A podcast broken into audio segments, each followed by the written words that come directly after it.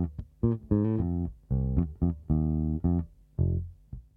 everybody, I'm Dave Gettings, an attorney in the Consumer Financial Services practice at Troutman Pepper, and welcome to another edition of FCRA Focus, the podcast that focuses on all things credit reporting. But today's an exciting episode because it's a crossover episode, the first in the history of FCRA Focus, and we're crossing over with Troutman's other podcast on consumer financial services issues, The Consumer Finance Podcast. And so with me is Chris Willis, the host, who'll introduce himself. Thanks, Dave. And I'm really happy that we're doing this crossover episode. So thanks for doing this together with me. As Dave said, I'm Chris Willis. I'm a member of our Consumer Financial Services Regulatory Group. And today, the episode that we have in store for you is an FCRA year in review and look ahead with several of our expert partners on the Fair Credit Reporting Act. But before we jump in today's episode, let me remind you to visit and subscribe to our blog, ConsumerFinancialServicesLawMonitor.com, where you'll see daily updates about everything going on in the consumer finance world. And check out our other podcasts. In addition to FCRA Focus and the Consumer Finance Podcast, we also have the Crypto Exchange, which is about all things crypto, and our privacy and data security podcast called Unauthorized Access. And all our podcasts are available on all popular podcast platforms. And if you like our podcast, let us know. Leave us a review on your podcast platform of choice and let us know how we're doing.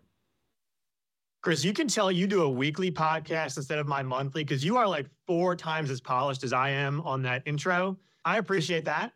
So let us introduce our guest today. First is Cindy Hanson, who's like me, a Northeasterner transplanted to the South. I also learned today that she doesn't like saying FCRA, so I'm going to try and say FCRA every chance I have on this podcast today. Cindy, can you introduce yourself? Hi, Dave and Chris. I'm real happy to be here. I'm Cindy Hanson. I've been doing FCRA litigation for the last 25 plus years. And once again, 2022 was a momentous year in the case law and the developments in this area. Looking forward to talking to you about them today. Thanks, Cindy. And then we've got David Anthony returning to the podcast. He was one of the, actually, I think the inaugural guest of the FCRA Focus podcast. He got us started on using sports analogies whenever possible on that podcast. So, David, can you just give the 15-second elevator speech that I'm sure you've practiced about yourself?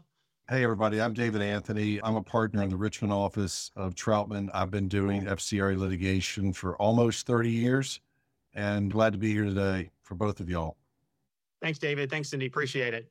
Cindy, we'll bring the first FCRA question to you. In terms of year review, we've talked to some of our clients about some issues they've seen in 2022. One of the biggest issues I've seen and the clients have seen is settlements in individual cases seeming to go up. Every time I talk to a client that hasn't settled a case in a few years, they've said, well, we usually settle this case for $5,000. Why is it so much more now? Is that something you've seen in your practice? And can you give a sense of what you attribute it to? Dave, I've definitely seen it in my practice. Cases that, when I started doing this, we're going unbelievably for about $1,000, then went up to $5,000 or $10,000. Even settlements at $20,000 are unusual. We're definitely seeing settlements north of that, and that is becoming more regular. I don't know. I think it's attributable to a couple of things. One, I just think as the numbers have gone up, plaintiffs' counsel have become unwilling to accept lower numbers. They're generally hearing that clients are willing to spend more in settlement. And so therefore, they're demanding higher numbers and they're sticking to those numbers early in the cases where you used to be able to negotiate down at the beginning of a case, let's say before discovery, even pre-answer. Now I find more and more counsel are sticking at those higher numbers. And that's where the case ultimately, whether it settles then or later, they're settling at those numbers and higher. Do I think the cases are getting better? Not necessarily. I just think that has become the market value for these cases, and plaintiffs' counsel know that. Yeah, we've actually seen some clients in 2022 be more willing to make offers of judgment because of that very issue and trying to do anything they can to exert leverage in order to drive down those settlements. And I think a trend in 2023 will probably be earlier and maybe even higher offers of judgment to see whether we can gain any traction in terms of pushing down settlements, because I think it's a trend clients are obviously very interested in trying to reverse. I see more and more offers of judgment that are not just a number, but they are a specific number to the plaintiff, and then attorney's fees up until that point in time as negotiated or as decided by the court. So they're trying to capture the offer of judgment so that it can be useful should the case proceed all the way to trial and the defendant is able to beat it. I would just add, I echo all those comments. I think there's a couple of perhaps sub-trends in there. One is the very good cases and the plaintiff's counsel, for instance, identity theft cases, the value of those cases and the demands have gone up. I would say that the typical, what I would call a marginal case that would have settled for, something, the price has gone up for that probably more dramatically than I think it's worth, but that's what seems to be the norm. And then even the nuisance cases, there was more instances where they would take just nothing or they'd go away or they had a bad case. They seem to be drawing a line in the sand and even want to be paid for those kinds of cases. And so all in all, they've gone up. I think a lot of it does depend upon what court you're in, who the plaintiff's counsel are, but trending, it is exceeding the pace of inflation right now. Let me get in on the questioning too, if you guys don't mind. And David, since you talked last, I'll just direct this one to Cindy too. I felt like when the pandemic hit and the CARES Act was passed, we thought there was going to be kind of an explosion of COVID-related credit reporting cases, but we haven't really seen that. Do you think that's still in the offing, or is that something that's just not going to materialize? I think we could still see it. I still think there's a lot of furnishers suppressing a lot of accounts, and so I don't think we've fully come out of it. The other thing I would say is there's really a lag between when furnishers change how they're reporting and when the suits start happening. I mean, there can be as much as a year lag. Consumers will start to dispute. I think plaintiff's attorneys have to see more than just one or two consumers come in with it. So I think it could still happen. I think we're just potentially in a holding pattern, waiting for enough critical mass to form before you see those happening. Yeah, I echo that with a slightly different answer. I think there certainly is the lag. I think the timing just is not quite there yet. There continues to be suppression, but I live in Richmond. There was an article in the paper here locally last week that said there's basically a backlog of some huge number of evictions that are on the horizon because the local legal aid society was coming in to help out. I think the machinery for, say, evictions and foreclosure hasn't completely gotten back on track. And so I think until you start to see more evictions and more foreclosures and that gets back to normal, I think the FCRA litigation will probably lag that a little bit. I do think it's going to happen just because I think that there is credit reporting in this space and they will continue to be credit reporting in this space. And it will be dicey to transition to post-COVID reporting in that space. I suspect there will be ambiguity, confusion, problems, and litigation. Talking about forbearance, I think another thing we may start seeing too is an explosion of cases related to student loans, because we've seen, much like COVID-19 forbearances, you've got student loans that are in deferral or forbearance, and that will end at some point. And then like COVID-19 forbearances, you'll have a little bit of lag, but it wouldn't surprise me if end of 2023, we start seeing more student loan credit reporting cases, because I think it's the next wave. Do you all think we'll see those coming? I would agree. I think anytime you have a situation where a whole bunch of the furnishers have had to change the way they're going to report, and then there's now going to be a change back, you have the potential for some kind of a glitch, for some kind of a mistake, for some kind of a, even a difference of opinion between the furnisher and the plaintiff's bar as to what should happen. So I tend to think those cases are coming. Yeah, I do too. I think it's just such a large dollar value, right? That you're going to have that. I will say that it's my impression that the plaintiff's bar is far more geared up naturally to deal with mortgage credit issues, debt collection credit issues, than student loan credit issues. We just generally see less student loan cases than we see other loan cases, but that's maybe just a matter of time till that catches up. Let's shift to the next topic that really seemed to start to play out over 2022. And David, I'm going to come to you first with this one. It's the issue between factual and legal FCRA disputes. That's an issue that you've seen plaintiffs try to assert that legal disputes over their obligation constitute a valid dispute under the FCRA. A lot of courts have rejected that, but then you've seen the CFPB come in and file amicus briefs saying basically legal disputes should be perfectly actionable under the FCRA. So what do you think is going to happen in 2023 with this legal versus factual issue?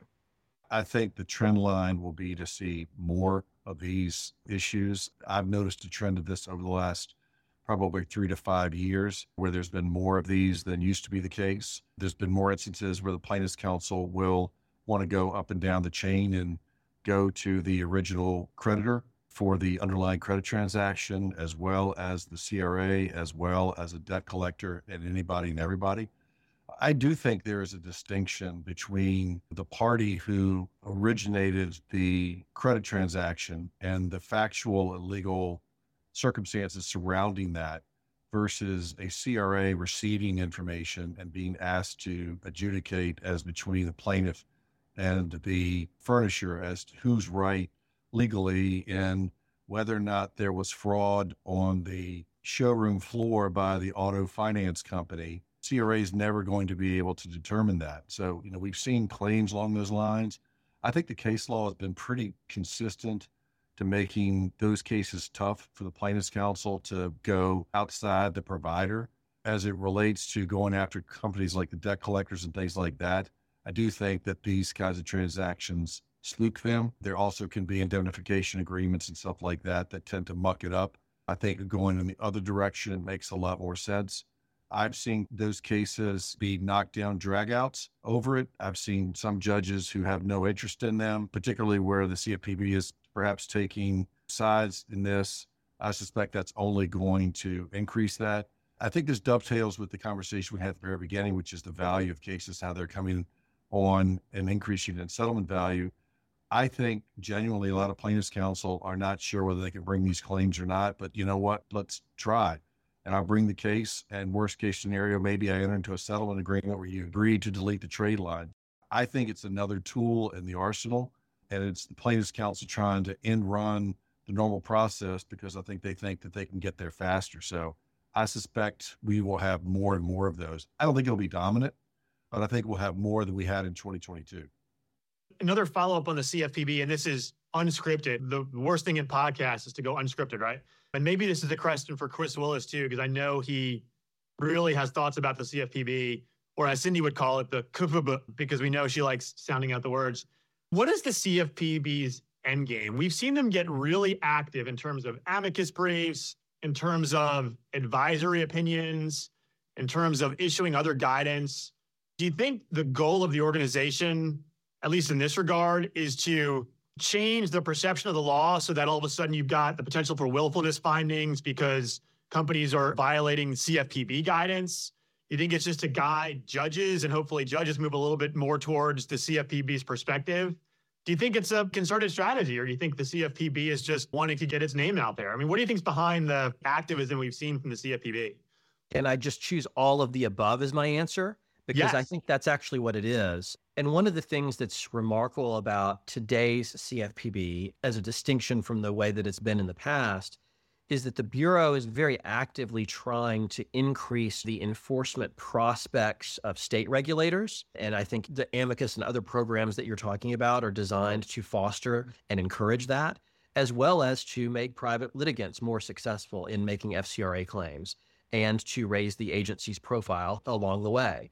I believe that is the basic thrust of what the Bureau is doing, but there's no question that the Bureau isn't merely focusing on its own enforcement efforts or its own interpretations of the law, when it's doing supervisory exams, but it's out there actively trying to influence courts to side with it through amicus briefs, et cetera, and actively trying to encourage state regulators to bring claims under the FCRA, which of course they have the authority to do.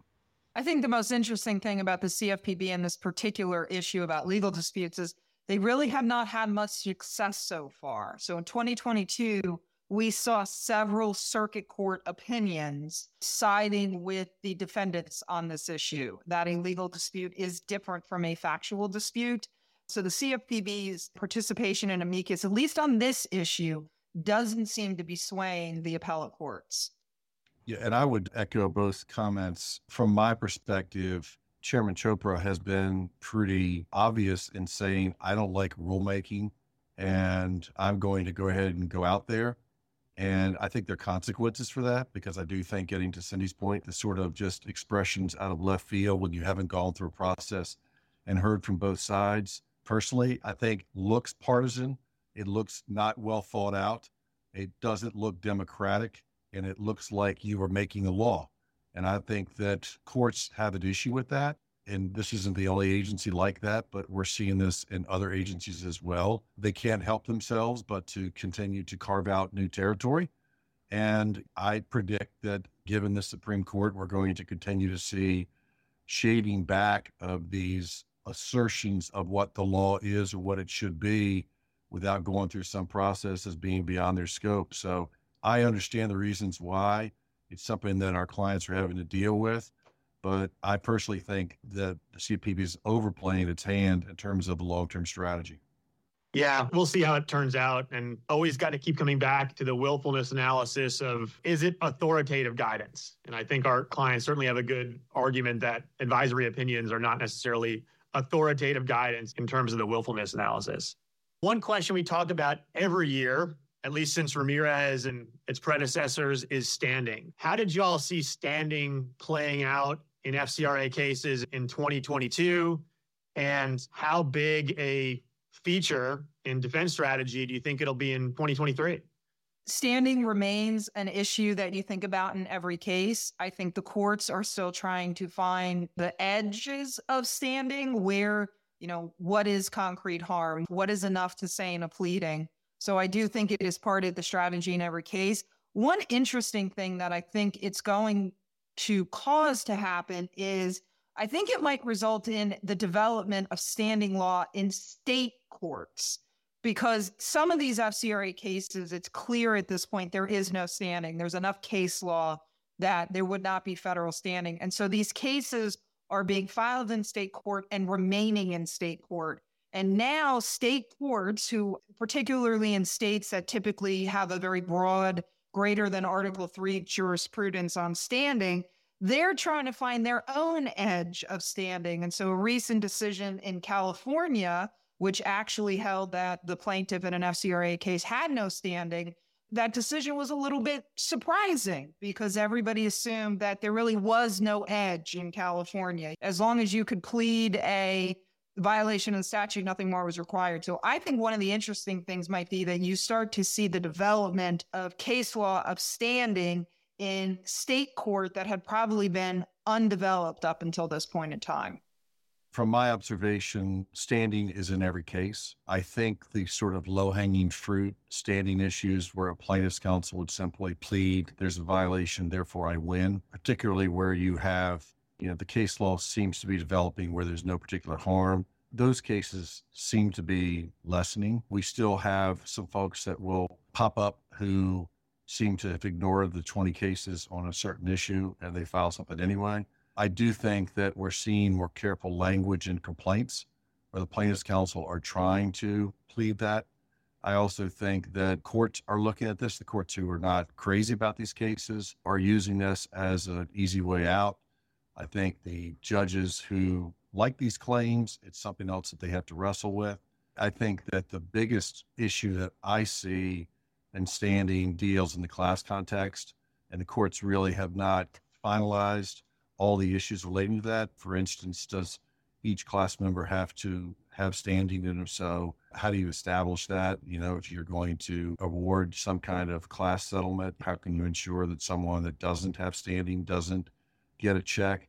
There's still some dicey issues that go along with that. Courts are not all on the same page about that, but I would simplistically say, you know, if you look at Spokio, which is, I think, 6 years ago, and now Ramirez, we now are facing year 6, year 7 of more thoughtful standing analysis. And I think we'll continue to see that over the next couple of years as the issues and sub-issues become a little bit more refined. It's a potent issue in the consumer finance space, and it's one that I know as well is on the mind of every plaintiff's counsel to make sure that they don't get a case booted because they don't have standing. Yeah, it's a good point, David. And Cindy, your point about state law, I think is pretty interesting. We're actually testing that in New York right now, in New York State Court. We had a plaintiff bring an FDCPA. I know I'm saying it on the FCRA podcast. I mean, the FCRA podcast. We had a plaintiff bring an FDCPA claim. We removed it. The plaintiff then moved to remand, saying the plaintiff has not suffered any injury in fact. They are only alleging a statutory claim with no injury, at which point the federal court remanded it, which is sort of remarkable in its own right when it's a federal claim. And now we've moved to dismiss in New York State court. We said, what are we doing here? This plaintiff has said they've absolutely suffered no injury, and we're waiting to see a decision. I'm optimistic, or at least I should say hopeful, that you'll start seeing some increased standing jurisprudence in state court saying, even though we might not have Article III requirements because it's not the U.S. Constitution, you shouldn't be bringing cases where there's literally no injury whatsoever except the technical violation of a statute. It just is a reminder to everybody that each state constitution is not exactly mirroring Article III. And, you know, a lot of folks think that they get out of federal court and somehow the case goes away, and that may or may not be the case. So being in state court may not be the silver bullet that goes along with that. There's some plaintiffs' counsel that are very adept at being in state court, and others don't want to be there for anything in the world. Yeah, totally agree. Chris, I think we're going to wrap up with one question for you. You didn't realize you'd be getting questions on your own crossover podcast. Sort of circling back to the CFPB and its increasingly active role, the CFPB recently issued some guidance on preemption and the CFPB's narrow view of preemption under the FCRA. I frankly found some of the issues to be a little bit like a Dr. Seuss book. It's a little bit of a tongue twister when you try to figure out what they think is preempted and what's not. What are your thoughts on the CFPB's view?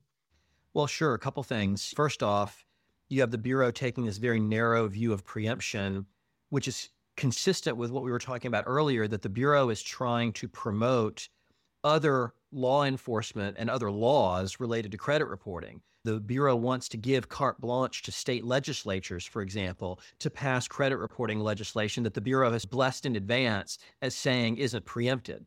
First, it's just sort of reflective of the idea that I think the Bureau understands, the current leadership of the Bureau understands, that there's a significant opportunity for the Bureau's philosophy about enforcement and preemption and things like that to swing back and forth between administrations. And so they're trying to put something in that will be more permanent at the state level. And I think the other aspect of it, at least my view of it, is the Bureau's taken a really aggressive position here. And every time it does that, it's risking courts disagreeing with it, because the preemption provision in the FCRA is quite a bit different than the preemption provision in most other federal consumer protection statutes, which are quite limited.